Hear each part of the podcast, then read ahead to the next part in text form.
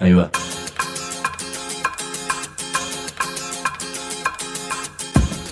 La Vaca es una colecta de recursos, es una cooperativa de trabajo, es una página web, un periódico mensual, una editorial, una cátedra, un bar. Es lo que necesitamos crear para ganarnos la vida y perdernos la obediencia de vida. La vaca es comunicación, ida y vuelta. Ahí va. Decimu, no te calles. Decimu, como se te cante, como te salga, como puedas. Decimu para que escuchen los que te dicen, vos no digas ni mu. Ahí va. Yo soy medio descreído. No estoy seguro de que haya justicia, no sé si hay bondad, no sé si hay libertad. Lo que sí sé es que hay personas justas, personas buenas y personas libres. Si te cruzas con alguna de ellas, decimos la cantidad de niños que son obesos y que van a despertar estas, estas enfermedades como diabetes, como problemas cardiovasculares, es cada vez más grande y estamos liderando el ranking de niños obesos menores de 5 años de América Latina. Es muy grave.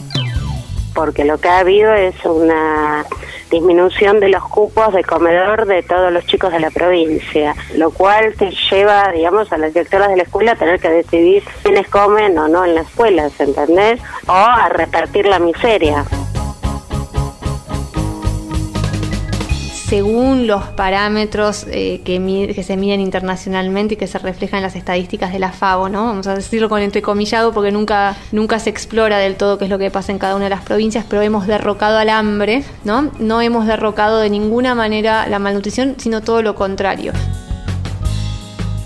hay indicadores de las comidas que los chicos tienen que, comer semanalmente, ¿sí? Entonces el pescado no aparece, no aparece la carne. Y te digo, la leche fresca tampoco, es leche en polvo nada más.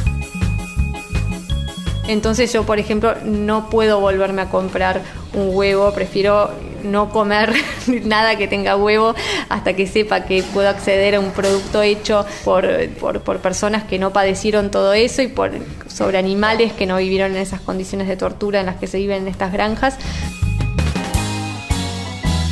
se trata de eh, sistemas tan tramposos que no ven que la naturaleza siempre finalmente termina ganando, lo demostraron las cucarachas y lo van a seguir demostrando un montón de especies, todo en la naturaleza pulsa por sobrevivir y por, y por regenerar el equilibrio que estos sistemas no contemplan. Decimu. Decimu. En el principio fue la pregunta tremenda, ¿qué estamos comiendo? ¿Qué estaremos llevándonos a la boca?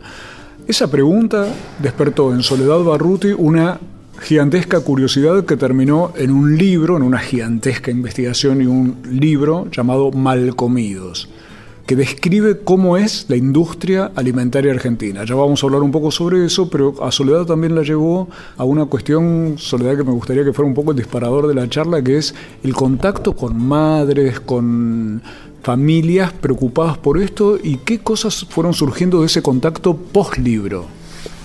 Sí, el libro eh, obviamente lo que dispara es una especie de, cuidado extra alrededor de los alimentos que uno puede hacerse el distraído cuando come. Cuando uno es el que come, puedes decir, bueno, no me preocupa o, adoptar cierta actitud cínica. Ahora, cuando tenés que dar de comer o a tu hijo o también cuando tenés que dar de comer porque tenés que estás a, cargo de un comedor, la cuestión se torna más grave, más preocupante, o al menos así, eh, eso fue lo que encontré yo, ¿no? Muchísimas, primero, madres preocupadas por qué comida estaban dando a sus hijos, abuelas también, un montón de abuelas que decían, yo veo que todo cambió, pero de repente ahora con, con, el, con, toda esta explicación me preocupa mucho saber qué comen mis nietos. Y, y muchas personas, dentro de eso, obviamente, están los que pueden acceder a soluciones y pueden acceder a un a un consumo un poco más sano y están las personas que no pueden o porque no tienen recursos económicos o porque en sus lugares, en, las provincias, en donde sea que estén, no tienen eh, acceso a mercados alternativos o a, sistemas de consumo alternativos. ¿no? Y por último están las personas que directamente dependen del Estado para comer o que dan de comer comida que les traen eh, desde, desde compras de las que no participan, ¿no? con las que tienen que cocinar. En muchísimos comedores se encuentra eso, eh, en hospitales también se encuentra eso y cuando, y cuando accedes a los menúes que se dan o a las decisiones que se toman alrededor de cada una de las comidas, eh, eh, lo que se encuentra es un escenario cada vez más triste donde el acceso a la comida real es un lujo y donde las decisiones que se toman es que cada vez los chicos coman algo que de alguna manera los mantiene con el estómago lleno, pero no los mantiene de ninguna manera alimentados.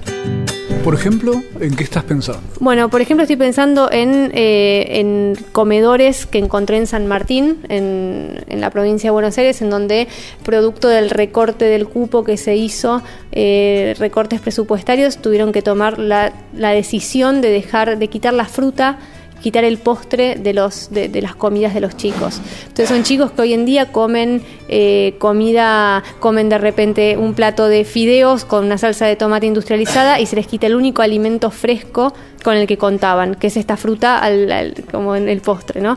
Eh, y también chicos a los que se les quitó el pan, si bien el pan blanco puede no ser un alimento completo ni muchísimo menos, de todos modos es mejor que la barrita de cereal por la que se los reemplazó, que es arroz inflado lleno de jarabe de maíz de alta fructosa.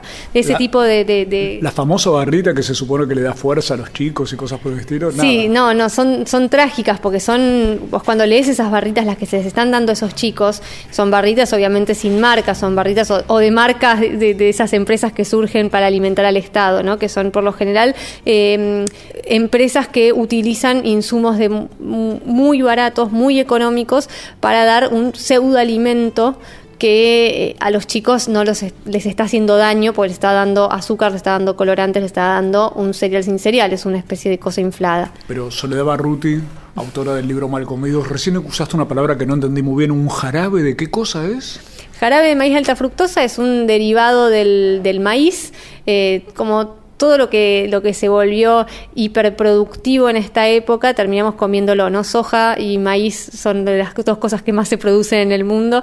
Eh, el maíz nos ha dado este jarabe que es más, es más endulzante que el azúcar, es mucho más económico que el azúcar y al mismo tiempo es más nocivo porque el cuerpo no digiere de la manera en la que el azúcar es nocivo. Empecemos porque el exceso de azúcar es nocivo. Bueno, el jarabe de, maíz de alta fructosa es más nocivo, el cuerpo no lo digiere de una manera natural, eh, se metaboliza a través del hígado, se metaboliza como una grasa y genera problemas de diabetes, de obesidad, genera problemas serios de, en la salud, ¿no? Que son los problemas que curiosamente más avanzan en los niños en nuestro país y en los chicos en poblaciones vulnerables donde no tienen acceso a la comida a la comida real, a la comida fresca. Estamos hablando de Argentina, un país en donde eh, la, cantidad de niños que son obesos y que van a despertar estas, estas enfermedades como diabetes, como problemas cardiovasculares, es cada vez más grande y estamos liderando el ranking de niños obesos menores de 5 años de América Latina. Es muy grave. Sea que si vos te pones a pensar a partir de la investigación de la que ya vamos a hablar de malcomidos, ¿cómo afecta esa industria alimentaria a los chicos hoy? El parámetro tuyo sería el de la obesidad, por ejemplo, como uno de los síntomas, y por otro lado, desnutrición también. El de la malnutrición. La malnutrición, malnutrición. se puede leer como eh, personas que obviamente vos, vos ves como la, lo típico de la desnutrición, ¿no? Eh, o la obesidad, que antes estaba visto como un parámetro de salud. En, las, en la época de nuestras abuelas, la obesidad era saludable, se buscaba que el chico fuera gordito y lo mismo las, las fórmulas infantiles buscaban eso, para que su niño sea sano y, gordo. Eh, hoy en día eh, los, los, niños que, tienen exceso de, de, peso, que son obesos, eh, están mostrando una cara muy cruel de nuestro sistema que es la falta de acceso a alimentos reales. Están mostrando que el único alimento al que acceden es a calorías eh, vacías, a calorías que vienen de las harinas refinadas, de lo más barato que existe en el mercado y lo que más se produce, harinas refinadas, alimentos con grasas, grasas vegetales son grasas también y son las que más consumimos y, hacen daño, el, aceite de, de soja eh, que está en los alimentos industrializados o la soja que se usa como rellenador de alimentos también para dar alimentos más baratos. Eh, estas, estos azúcares que se utilizan derivadas de, derivados del maíz eh, dan esta, este tipo de comidas que eh, inflan a las personas y no las están nutriendo. Te inflan y no te nutren. Eso nos dice Soledad Barruti, autora del libro Malcomidos, y además te meten dulces como ese jarabe de fructosa que funciona como un veneno y encima genera formas de adicción de dulce que es. Pura basura, pura enfermedad.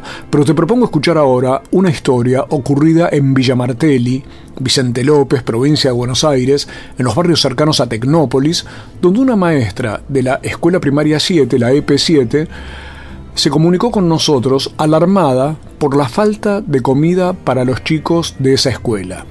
Incluso sacó fotos de lo que le enviaban, sacó las fotos con su celular y las publicamos en la vaca. Vos veías sandwichitos de pebete viejo con un pedacito de feta de jamón, por ejemplo. Pero combinemos entonces lo que nos cuenta Soledad sobre la alimentación, en particular la alimentación de los chicos, con la situación en escuelas concretas. Esto es lo que nos decía Leticia Walter de la Escuela Primaria 7 de Vicente López. Porque lo que ha habido es una disminución de los cupos de comedor de todos los chicos de la provincia. Entonces, eh, es uno de los reclamos más fuertes de SOTEBA en, en, este momento y del Frente Gremial en, en, general el tema de la disminución de, de, cupos, lo cual te lleva, digamos, a las directoras de la escuela a tener que decidir quiénes comen o no en las escuelas, ¿entendés? O a repartir la miseria. Repartir la miseria es lo que nos dice Leticia Walter, maestra del conurbano bonaerense, que empieza a hablarnos sobre la calidad, cantidad y el estado de los alimentos que reciben los chicos en Villa Martelli. En realidad yo este tema lo empiezo a seguir hace tres años atrás eh, cuando empiezo a ver que cambia sobre todo en principio la calidad de la comida, ¿sí? Y coincide, digamos, en Vicente López con que eh, cambia el, intendente, asume Jorge Macri. Eh, digamos, lo que hay que entender es cómo, cómo es el procedimiento de, del comedor. Digamos, la provincia manda el dinero al consejo escolar, el consejo escolar es un órgano municipal, ¿sí? sus integrantes son eh, elegidos por el voto, digamos, de, los habitantes del municipio. Entonces, en general coincide que quien gana la intendencia también gana el consejo escolar, ¿sí? Entonces, los que eligen eh, al, al, servicio de comedor dentro de cada distrito es el consejo escolar de cada distrito, ¿entendés? Eh, entonces, eh, el, digamos, el presupuesto de la provincia seguía siendo el mismo, por cada chico cinco pesos, pero, digamos, lo que se empezó a ver en Vicente López era problema con la concesión. Nosotros incluso hemos hecho denuncias por alimentos en mal estado que le hicimos en sede, digamos, en sede judicial. Ya volvemos con Soledad Barruti y los malcomidos, chicos y grandes, o sea, en el caso de los chicos serían los malcomiditos, y con Leticia Walter y la descripción de los alimentos, de lo que comen y de lo que no comen los chicos del conurbano bonaerense. Y también vamos a hablar sobre si hay propuestas para salir de semejantes cuestiones. Decimu. www.lavaca.org Decimu si trabajas en el Estado, municipal, provincial o nacional, sabe que tenés dónde informarte. www.eltrabajadordelestado.org El sitio web de la Asociación Trabajadores del Estado. Noticias, opinión, entrevistas, videos. www.eltrabajadordelestado.org Desde 1925, presentes en la defensa de los derechos de los estatales argentinos. Asociación Trabajadores del Estado. La Vaca Editora. Nuestros libros tienen orejas y corazón. Argentina originaria, territorios en resistencia, sin patrón. Escuchan y laten. La Vaca Editora. Una red de pensamiento libre que financias vos. La Vaca Editora. Encontralos en las librerías amigas o en www.lavaca.org. En Morón, primer Festival Juvenil Latinoamericano de Cortos Ambientales si tenés entre 13 y 35 años, presenta tu propuesta hasta el 29 de agosto. Proyecta tu mirada. Informate en facebook.com barra Festival de Cortos Morón o en www.morón.gov.ar Municipio de Morón. Decimu. Sin conservantes, sin químicos, sin fecha de vencimiento. Decimu. www.lavaca.org. Ojos que ven, corazón que siente. Decimu. Seguimos en Decimú, el programa de la cooperativa de trabajo La Vaca. Siempre se puede escuchar en www.lavaca.org y 150 radios comunitarias, universitarias, cooperativas de todo el país. Hoy estamos hablando de los malcomidos que venimos a hacer todos nosotros y es la descripción que ha hecho Soledad Barruti en esa investigación llamada justamente Malcomidos, un libro que a uno le abre la cabeza con respecto a la cantidad de rarezas que nos eh, inocula la industria alimentaria. Pero hace un ratito estábamos escuchando a Leticia Walter, que es una maestra del conurbano bonaerense, explicando los problemas que se está encontrando con la alimentación de los chicos. Incluso ella tomó la, actitud de fotografiar algunos de los sándwiches, fue una sugerencia nuestra, vamos a aclarar la, la cuestión para que se vea el disparate de, la, de qué tipo de comida le están dando, hamburguesas viejas, incluso, bueno, cuenta montones de cosas. Y te quería preguntar, Soledad, en ese sentido, vos cómo estás viendo esa cuestión en la cual los adultos a veces estamos mal comidos, como vos bien decís, pero los chicos no tienen, ni siquiera están eligiendo qué, qué es lo que pueden hacer, ¿no es cierto? Sí, hay, o sea, yo no soy nutricionista, obviamente, eh, lo que hago como periodista es ir a buscar las voces de los profesionales que, que estudian todos estos temas y lo que te cuentan con respecto a la alimentación de los chicos es preocupante. Yo creo que es la generación que se va a ver más afectada en nuestro país y más eh, injustamente dañada, ¿no? Porque em, si bien eh, en Argentina según los parámetros eh, que, se miden internacionalmente y que se reflejan en las estadísticas de la FAO, ¿no? Vamos a decirlo con entrecomillado porque nunca, nunca se explora del todo qué es lo que pasa en cada una de las provincias, pero hemos derrocado al hambre, ¿no? No hemos derrocado de ninguna manera la malnutrición, sino todo lo contrario. Un chico que no recibe los nutrientes que necesita es un chico con menos posibilidades de desarrollar su potencial a futuro y tiene menos eh, derecho de alguna manera a ser lo que pudo haber sido y eso es una cosa terrible porque lo que estamos teniendo es la base de la sociedad hiperdañada.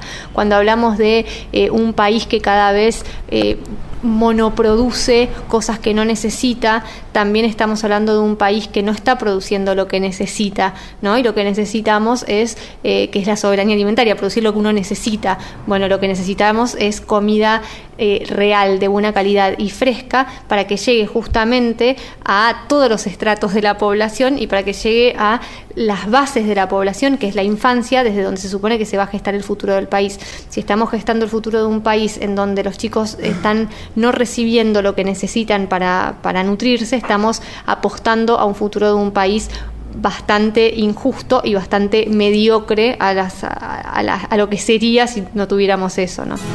Claro, nótese el detalle de cómo a través de lo que un chico está comiendo, de esa hamburguesita o de esa fruta que no sabemos de dónde salió, o de ese pollo criado, ya nos vas a contar cómo, el, estamos viendo dos cuestiones que son por lo pronto un tipo de modelo productivo de monocultivo y la ausencia de soberanía alimentaria que significaría eh, que puede tener que ver también con esto de productos que cada vez se ven menos, eh, dificultad de acceso a alimentos sanos. Y sí, que nuestro país esté ocupado en un 60% de sus tierras cultivables por soja, que es algo que realmente no necesitamos y que exportamos en más de un 90%, le quita espacio a otras cosas, le quita espacio a otras formas de vida, le quita espacio a otras producciones, eh, le quita espacio a a que se puedan desarrollar eh, ecosistemas de los que se podrían también extraer alimentos utilizando otra forma como en los bosques, por ejemplo, ¿no? En vez de eso se derriban los bosques y ahí se planta soja y entonces ahí se inhibe un montón de, posibilidades que sí tendrían esos, esos ecosistemas. Em, pero lo mismo también se, se, ve en las aguas y se ve eh, el modelo extractivo es muy es muy perverso al momento de pensar en agotar algo de, lo que después no va a quedar nada por lo que estamos pensando es que después no va a venir nada y después lo que va a venir son estas futuras generaciones que justamente hoy en día están siendo víctimas de lo que les está dando este sistema que es una comida que no los alimenta Estamos con Soledad Barruti, autora del libro Malcomidos, y esta descripción de un sistema alimentario industrial que tiene un solo problema, alimenta mal y enferma.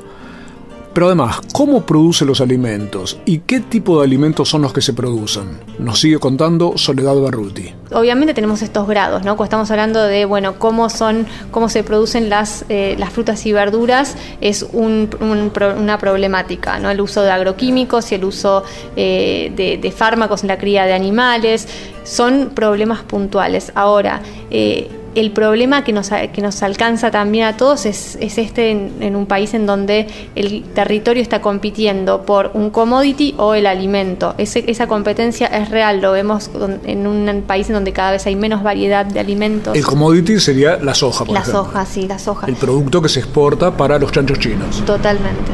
Eh, y lo que estamos viendo es que cada vez hay menos variedad de alimentos. Cuando decimos que los chicos no tienen acceso a alimentos frescos, muchas veces el acceso también es que el alimento no lo vean que el alimento desaparezca, ¿no? Porque no es solamente el dinero. Estamos hablando de, por ejemplo, eh, personas de clase media que podían acceder a ese alimento, pero que en, en su imaginario ya dejó de estar. La comida está siendo reemplazada en nuestro imaginario. Cuando nosotros em, vemos que a, un chico en el colegio, por ejemplo, en el kiosco del colegio, se le ofrecen alimentos industriales de cada vez eh, más dudosa calidad, los chicos están viviendo todo el tiempo con esa, nueva, con esa forma de alimentarse a la que tienen un acceso demasiado grande, ¿no? Los chicos que tienen cinco pesos en el bolsillo tienen un acceso muy grande a, sustancias que les hacen daño y un acceso desmedido que hace no tantos años no había. O sea que el problema abarca tanto a chicos de de sectores vulnerables, de sectores vulnerables o chicos sí como a chicos de colegio privado que de repente tienen dinero en el bolsillo y están viéndose absolutamente acorralados por una industria cada vez más poderosa que cada vez hace más marketing y más publicidad y que cada vez eso deja menos poder de elección. Cuando uno dice bueno educar a un chico para que no compre es mentira. Hay una publicidad gigantesca hay un hay un como un transatlántico que les está diciendo a los chicos todo el tiempo que es lo que les conviene comer para ser felices para estar más divertidos para ser mejores entre sus pares, para un montón de cosas. Para ser aceptados incluso. Totalmente. Por nosotros. Para ser aceptados. El que anda a, llevar a un chico con una manzana y está el chico con un paquete de papas fritas. Esa relación con el alimento también es muy dañina y está dañando las bases ¿no? de, esos, de esos chicos que van a ser las futuras generaciones de nuestro país. Papas fritas o manzanas. He ahí la cuestión. Parecemos Hamlets adelante de los kioscos y de los platos de comida y de las góndolas de supermercados y por supuesto terminamos atragantando de publicidad a los chicos y nosotros mismos para atragantarnos después con papas fritas. Quiero aclarar, todo bien con las papas fritas, pero ¿eso es la alimentación? ¿Rellenar chicos, convertirlos en malcomiditos e hipotecarles la salud que van a tener como adultos? Volvamos ahora con Leticia Walter, maestra de la Escuela Pública número 7 de Villa Martelli, Vicente López, provincia de Buenos Aires, contándonos lo que comen los chicos de las escuelas del conurbano. Pero además está el tema de la, de la calidad de la comida, ¿viste? No, no, no aparece la carne, no aparece la carne, no aparece el pescado, que digamos, hay, hay, mm, hay indicadores de las comidas que los chicos tienen que, que comer semanalmente. ¿sí? Entonces el pescado no aparece, que es uno de los alimentos que tienen que aparecer. Y te digo, la leche fresca tampoco, es leche en polvo nada más. Y la cantidad, la cantidad es, yo te digo, bueno, vos viste fotos de platos con medio, con medio patty. O, o nos mandaron el primer día de clase después del paro, nos mandaron cuatro pizzas para, para noventa y pico de pibes. Leticia Walter sacó la cuenta, eran cuatro pizzas para 98 chicos de la escuela primaria número 7 de Vicente López. Ya volvemos para seguir hablando con la periodista Soledad Barruti, con Leticia Walter, maestra del conurbano, sobre qué clase de realidad le estamos haciendo tragar a los chicos. Y vamos a ver además de dónde salen los huevos y los pollos. No adivinamos el futuro, creamos el presente. Y al que le caiga el guante, que se lo chante. Decimos. Por el derecho a la rebeldía. Libros y alpargatas. Venía Mu punto de encuentro. Mate y bizcochitos. Dividís y dulces. Hipólito Yrigoyen 1440. Remeras y empanadas. Carteras y revistas zapatillas y CDs, bijú y detergente, ropa y berenjenas de diseño, yuyos y videos ecológicos, camisas y camisolas, comida casera y económica, música y poesía, proyecciones y recitales, actividades con entrada libre y gratuita. Venía Mu punto de encuentro. La televisión ya no es solo televisión se sigue expandiendo, por aire, por cable, por satélite y también por internet. Y queremos que siga creciendo. Junto a tus derechos, porque la televisión sos vos, somos todos, sos parte. Afiliate, SATSAI, el sindicato de las nuevas tecnologías. www.lavaca.org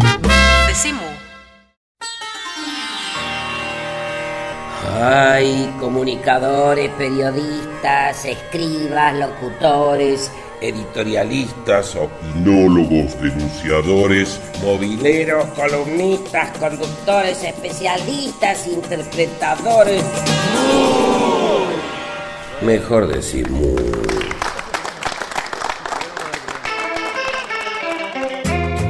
Estamos hablando sobre el modelo productivo, sobre la soberanía alimentaria, sobre lo que comemos los grandes y lo que comen los chicos o lo que nos hacen comer.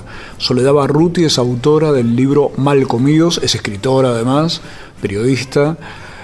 ¿Cómo te despertó la idea de esto de trabajar sobre la alimentación y esa, curiosidad, de, ese principio de curiosidad sobre los alimentos? Hay, hay varios desencadenantes, ¿no? Uno es eh, haber vivido en una casa donde se comía y se cocinaba mucho y muy bien. Eh, otro es haber vivido sin duda en una casa, en una familia eh, donde había varios médicos que daban sus, como sus conocimientos alrededor de la ciencia, entonces en esas sobremesas donde se hablaba bastante de de todas esas cosas que tenían que ver con los alimentos que te pueden hacer bien o los alimentos que te pueden hacer mal y por qué. Entonces, una casa donde yo soy hija de los 80 y en mi casa nunca se comió margarina porque mi madre decía que era un tóxico, o sea, cosa que hoy se sabe, pero en su momento no. Entonces, eso estaba bueno, ¿no? Como información.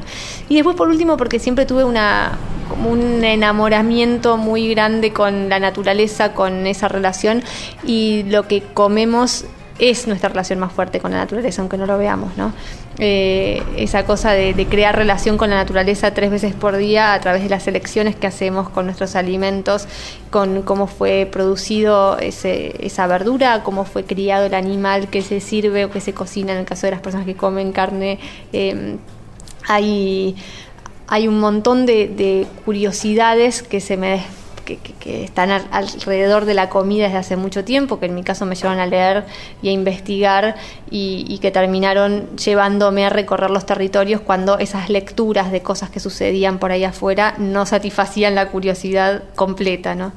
Ahí Soledad se la va a recorrer justamente los territorios y a conocer, por ejemplo, situaciones como, a ver, por poner un caso para alguien que no haya leído el libro, ¿qué te encontraste con los criaderos de pollos? Claro, me llevó a ver, bueno, en nuestro país está, está bastante afilado ya la idea de las capitales de, ¿no? Está la idea de la capital del pollo, la capital de la avicultura, entonces me llevó a Crespo, en Entre Ríos eh, a recorrer estas granjas de donde salen los huevos, de donde salen los pollos, a ver cómo había cambiado la vida de los productores y cómo un, sistema que se ofrece eh, como como el boom del boom, ¿no? No hay nada que haya crecido más en nuestros hábitos de consumo que el pollo en los últimos años en nuestro país y el huevo también, y pasamos de ser un país importador a ser un país exportador.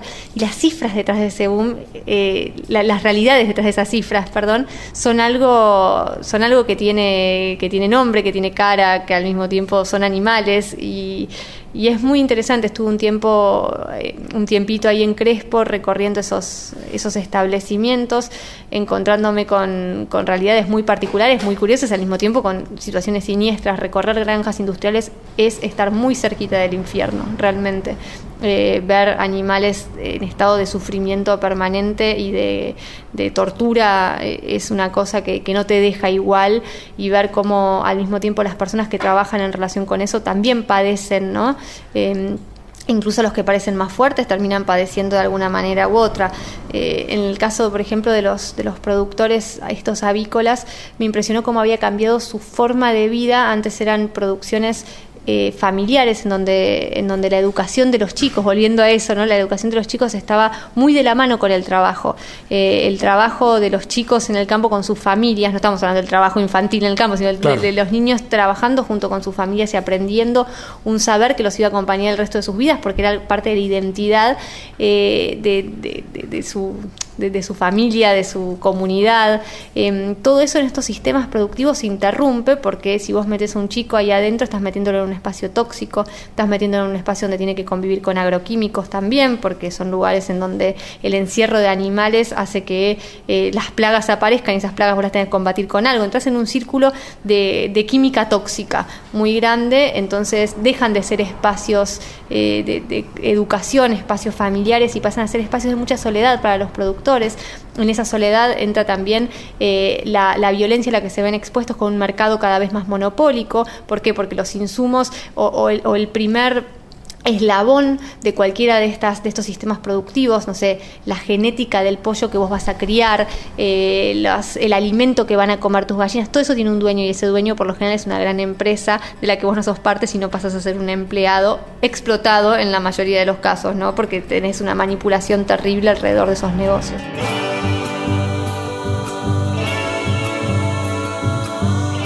Nos está contando Soledad Barruti, periodista, autora del libro Malcomidos, esa especie de infierno que es la producción de alimentos que luego nos comemos. Son todas formas de, vida y de producción y de, y de generar alimentos muy tóxicas, muy perversas y que dan, por supuesto, alimentos de mucha peor calidad que la que comíamos antes. Claro, y son esos alimentos que después uno consume en cualquier almuerzo cena a través de una milanesa o un pollito que se compró. Ahora, ¿a vos qué te pasa una vez conocido este lugar tan cercano al infierno?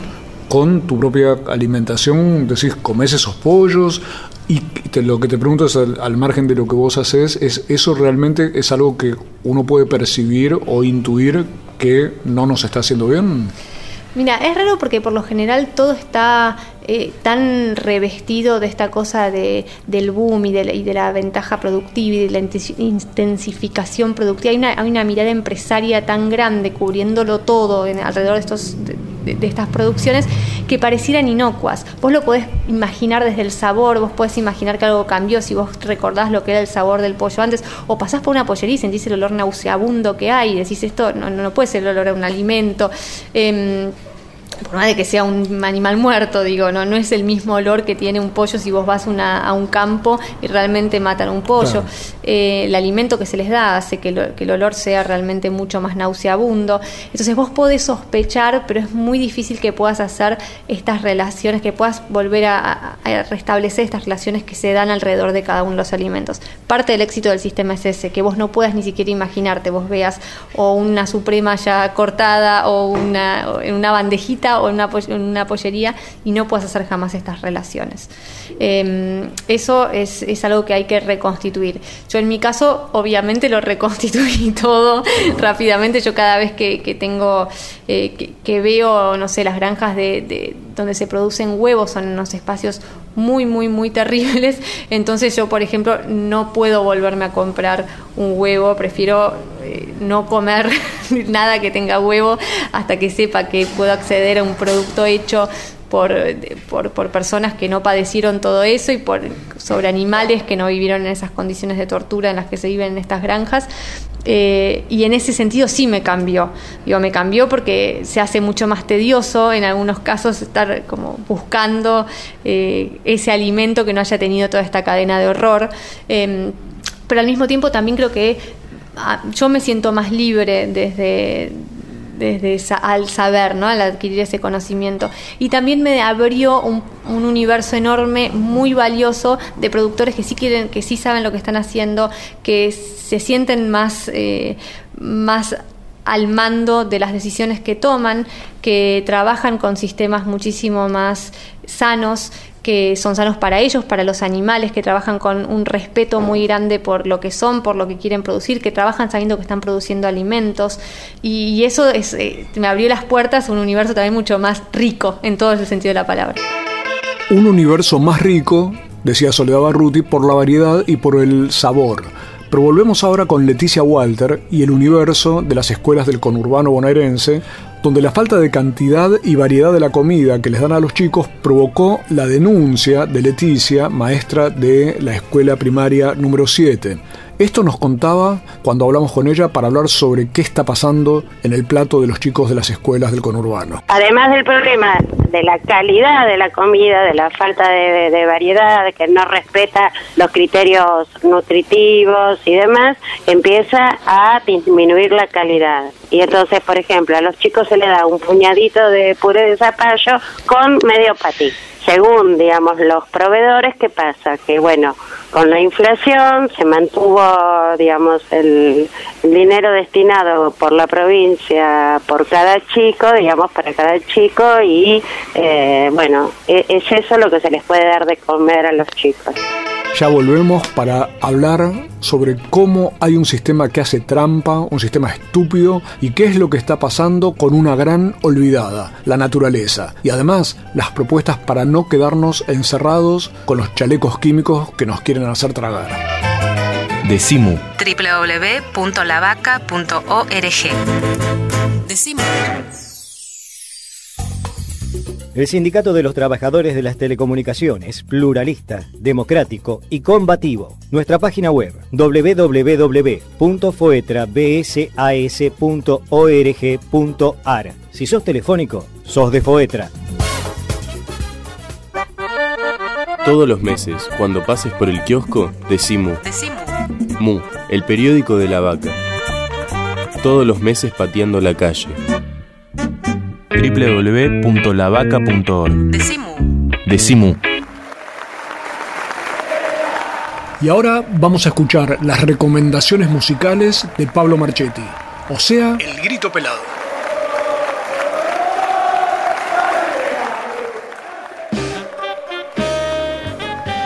Hola, ¿qué tal? Bienvenidas, bienvenidos. Esto es El Grito Pelado, el segmento musical de Decimu.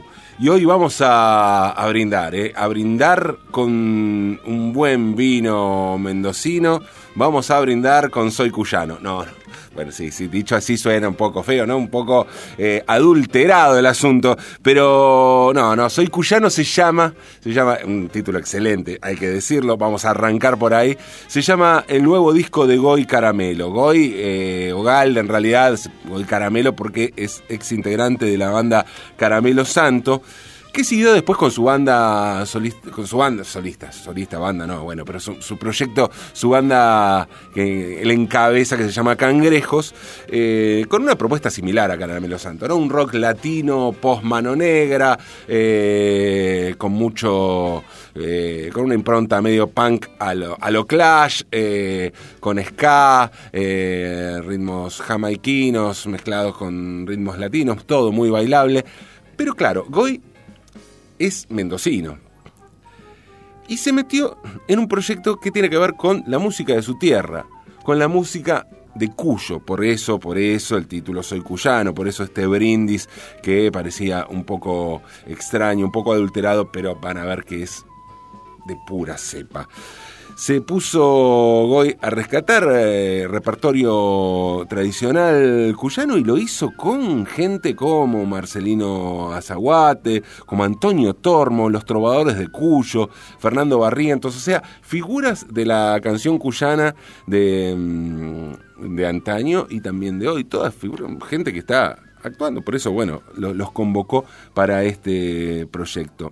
Bellísimo disco de Goy, eh, donde además, por ejemplo, hace una versión de Canción con Todos. Hay que cantar hoy Canción con Todos. ¿eh? Es, no es para cualquiera esto, pero bueno, es un tema evidentemente de un, de un letrista eh, mendocino como Armando Tejada Gómez. No vamos a escuchar Canción con Todos, sino La Flor de Guaymallén de Hilario Cuadros, Goy Caramelos con Lucas Guzmán en este bellísimo disco que es Soy Cuyano.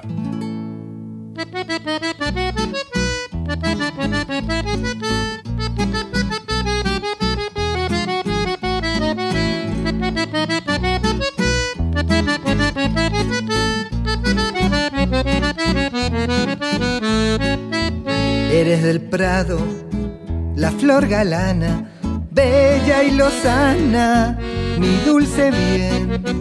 Eres del Pago, la criolla hermosa, la más donosa de Guaymallén.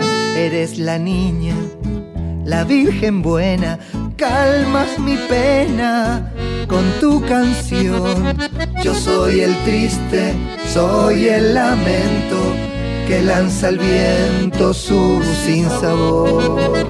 Y en esas noches claras de luna, cuando perfuma el blanco clavel, te veo linda, cuyana hermosa, te llamo diosa de Guaymallén.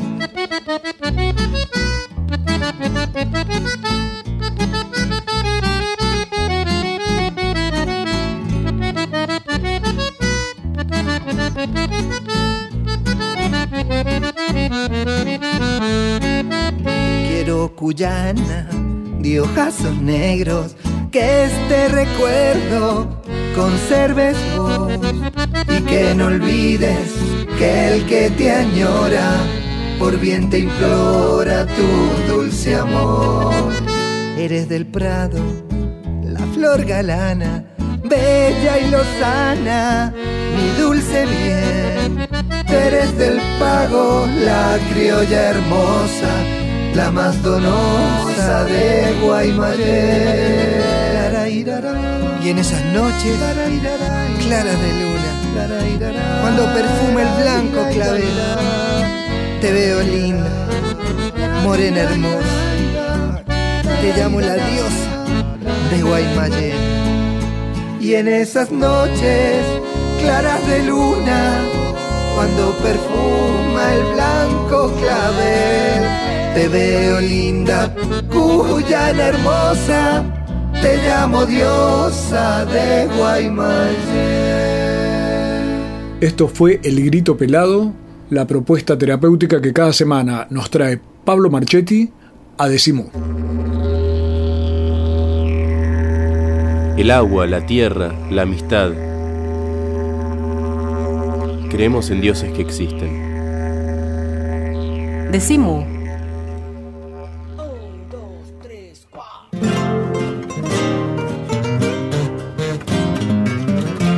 Último tramo de Simú, hoy con Soledad Barruti, autora del libro Malcomidos. Nos está, hemos hablado de lo que comen los chicos en las escuelas, a través de lo que nos cuenta Leticia Walter. Estamos hablando de cómo se producen alimentos, pusimos el caso del pollo, pero esto se puede trasladar a las vacas, los con sus feedlots hacinadas allí en esos corrales gigantescos, o hasta el salmón, vos contabas en el Sí, libro. se- esto se puede trasladar a todo porque lo que tiene la lógica productiva que, que se impone es reducir el espacio y reducir el tiempo, ¿no? Son los dos valores más grandes. Acelerar la crianza Acelerar para que todo, engorden claro. y poder venderlos en rápido. el menor espacio posible, que, que nada ocupe lugar, que, que- que todo se haga eh, como, una, como una máquina que funciona a la perfección. Pasa que en las máquinas eh, se estás hablando de máquinas que funcionan con seres vivos en el medio, animales o plantas. Entonces estos sistemas se encuentran con el obstáculo de la naturaleza. Y el obstáculo de la naturaleza es muy contundente. En la naturaleza hay dos leyes que son las más importantes. Una es la diversidad. Vos no tenés una especie de una sola cosa en un lugar, a no ser que, a no ser que tengas un problema y un desequilibrio importante. Y por el otro lado, la, eh, la colaboración o la competencia según qué, qué- eh, qué escuelita se tome entre las especies, ¿no? Entonces vos tenés una necesidad de restablecer ese equilibrio permanente que se da. Estos sistemas son tan artificiales y, e imponen una, una idea de mundo tan absurda y tan poco natural que requieren para su funcionamiento una cantidad de insumos enormes que nos resultan nocivos, tanto a las personas que consumimos esos alimentos como eh, a las personas que trabajan y viven en, en esos espacios. ¿no? Estamos hablando de, por ejemplo, eh, antibióticos para que los, los animales que viven en estas condiciones no se enfermen. Estamos, porque obviamente empiezan a aparecer bichitos que viven ahí adentro con ellos. Tal cual. Eh, estamos hablando de, en el caso de los de las grandes extensiones o de las producciones de una variedad de tomates, bueno, ¿qué pones para que no aparezcan otras plantas? ¿Qué pones para que no aparezcan bichitos que sentirían que ahí están frente a un festín, ¿no? Entonces, una cantidad de insecticidas terrible, una cantidad de fungicidas para que no aparezcan los hongos. Todo es cómo mantener, cómo hacer chalecos químicos, espacios de contención químicas para evitar que la naturaleza se manifieste. Lo que pasa es que son se trata de eh, sistemas tan tramposos que no ven que la naturaleza siempre finalmente termina ganando, lo demostraron las cucarachas y lo van a seguir demostrando un montón de especies. Básicamente eh, vamos a terminar, yo creo, eh, o dándonos cuenta o nosotros ante un problema muy grande porque todo todo en la naturaleza pulsa por sobrevivir y por, y por regenerar el equilibrio que estos sistemas no contemplan. Para tanto en el libro, nos pasa a nosotros también en MU, eh, hay una búsqueda de decir, bueno, pero ¿cuáles son las propuestas frente a esto? para que ese universo un poco Matrix, ¿no? Que uno se imagina. Matrix me refiero a la película, la Matrix 1, esa cosa medio siniestrona de cómo se producen las cosas para, para alimentarnos y también a veces para controlarnos y formatearnos y demás. Pero vos buscas, haces una búsqueda de alternativas también o de opciones frente a eso. ¿Cómo uno lo podría pensar? Mejor saber que no saber. Primero es mejor, sí, es mejor saber que no saber. Y por otro lado también parte del engaño de, este sistema Matrix en el que vivimos es pensar que esas otras alternativas no existen. Existen, están, son, hay un montón de sistemas posibles que, que suceden hoy en día. Tenemos ejemplos en nuestro país muy concretos de emprendimientos que eh, está camino abierto acá en en Luján, está en Carlos Ken, está Naturaleza Viva en Santa Fe, eh, y, son lugares que, muestran eh, de alguna manera que es posible y que existen otros sistemas de generar alimentos en gran cantidad sin utilizar agroquímicos y trabajando en colaboración con la naturaleza y no es como, como una idea bélica contra la naturaleza, que es la idea que tiene este, este sistema, ¿no? De, ir a ver cómo haces para contener y para atacar esa, a la naturaleza que intenta ser, digamos. Dominarla y someterla. Es una vieja idea de la modernidad de tratar de controlarlo todo. De tratar de controlarlo todo. En cambio, en estos lugares lo que se ve es un trabajo muchísimo más inteligente de descubrir, conocer y comprender. Eh, me parece que el, trabajo que, plantea el sistema de producción industrial es muy rudimentario, es muy torpe y, sobre todo es muy estúpido. y lo ves, lo ves perfectamente, ves su estupidez perfectamente en relación a los sistemas recontra inteligentes que plantean otros sistemas productivos, ¿no?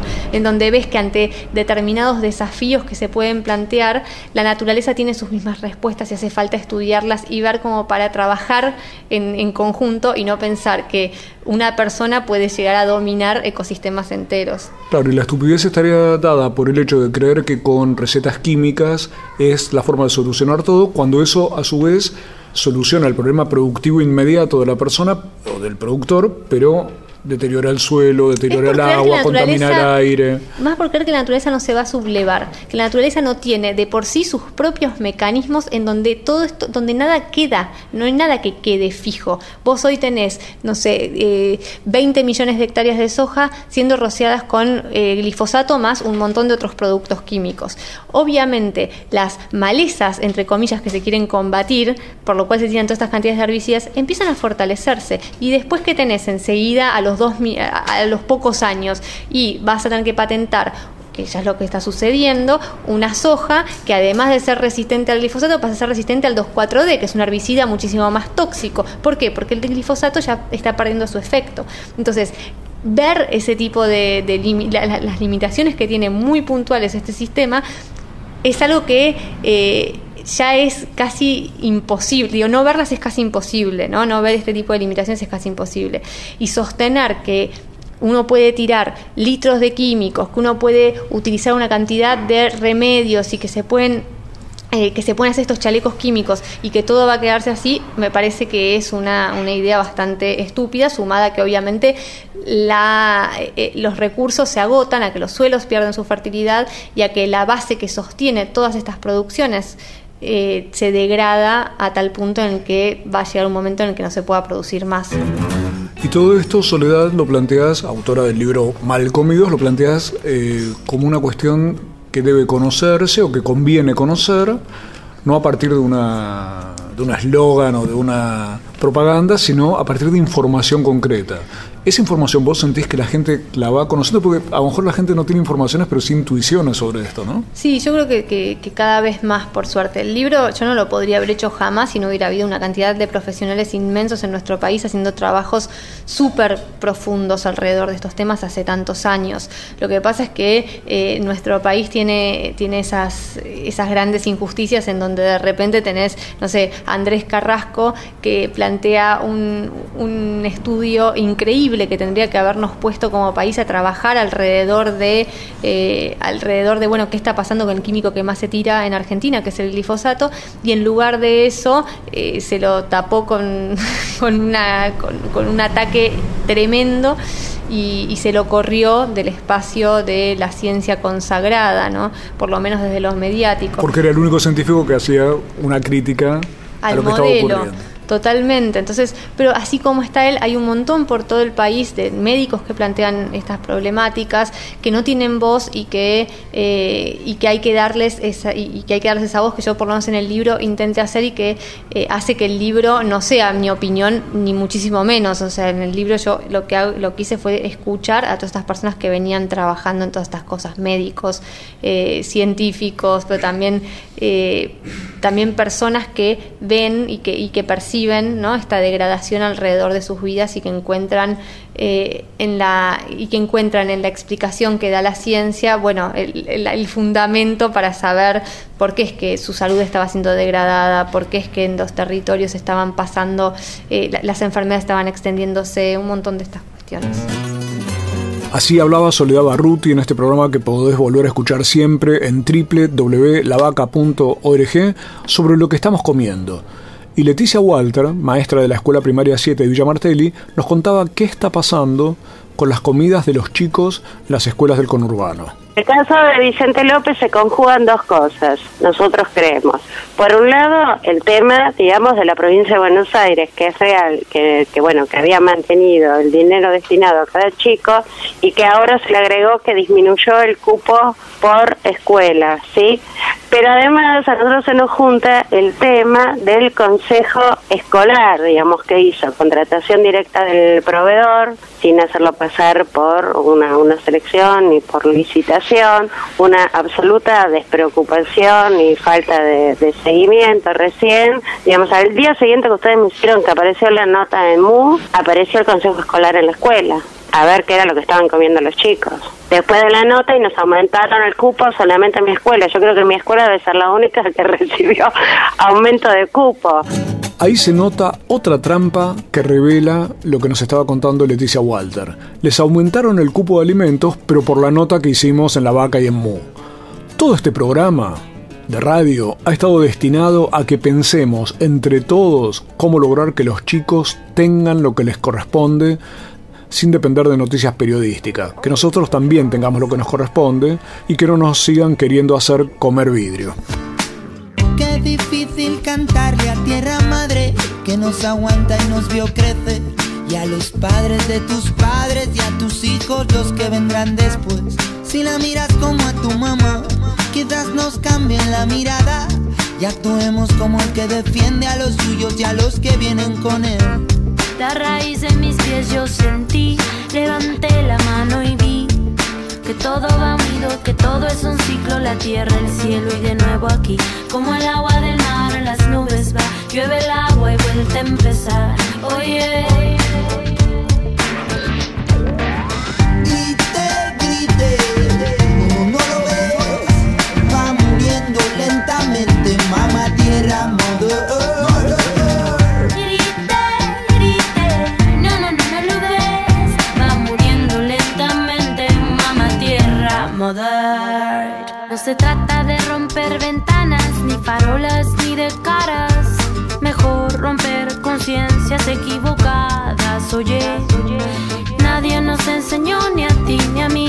nos explicó ni a ti ni a mí. Mejor aprender que corra la voz y quizás conseguir. Bombeando tierra madre dice, bombeando tierra madre te dice basta. Bombeando, bombeando tierra madre escuché bombeando tierra madre dice ponte en pie bombeando ponte en pie bombeando tierra madre dice ponte en pie mírame yeah.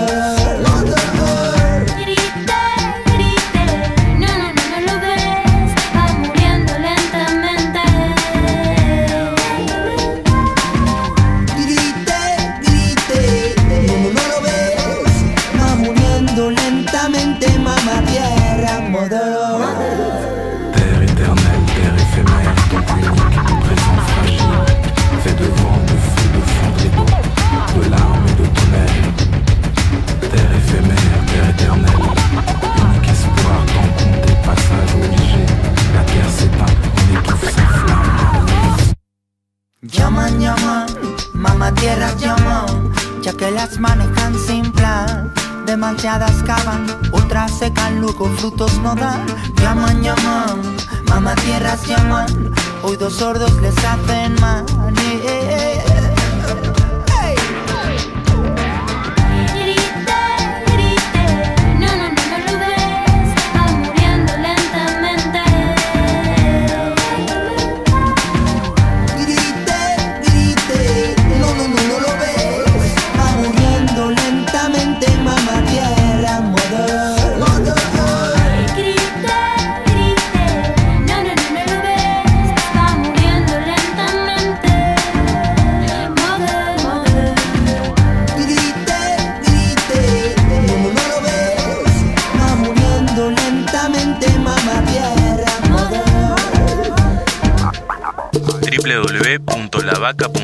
Decimu. Decimu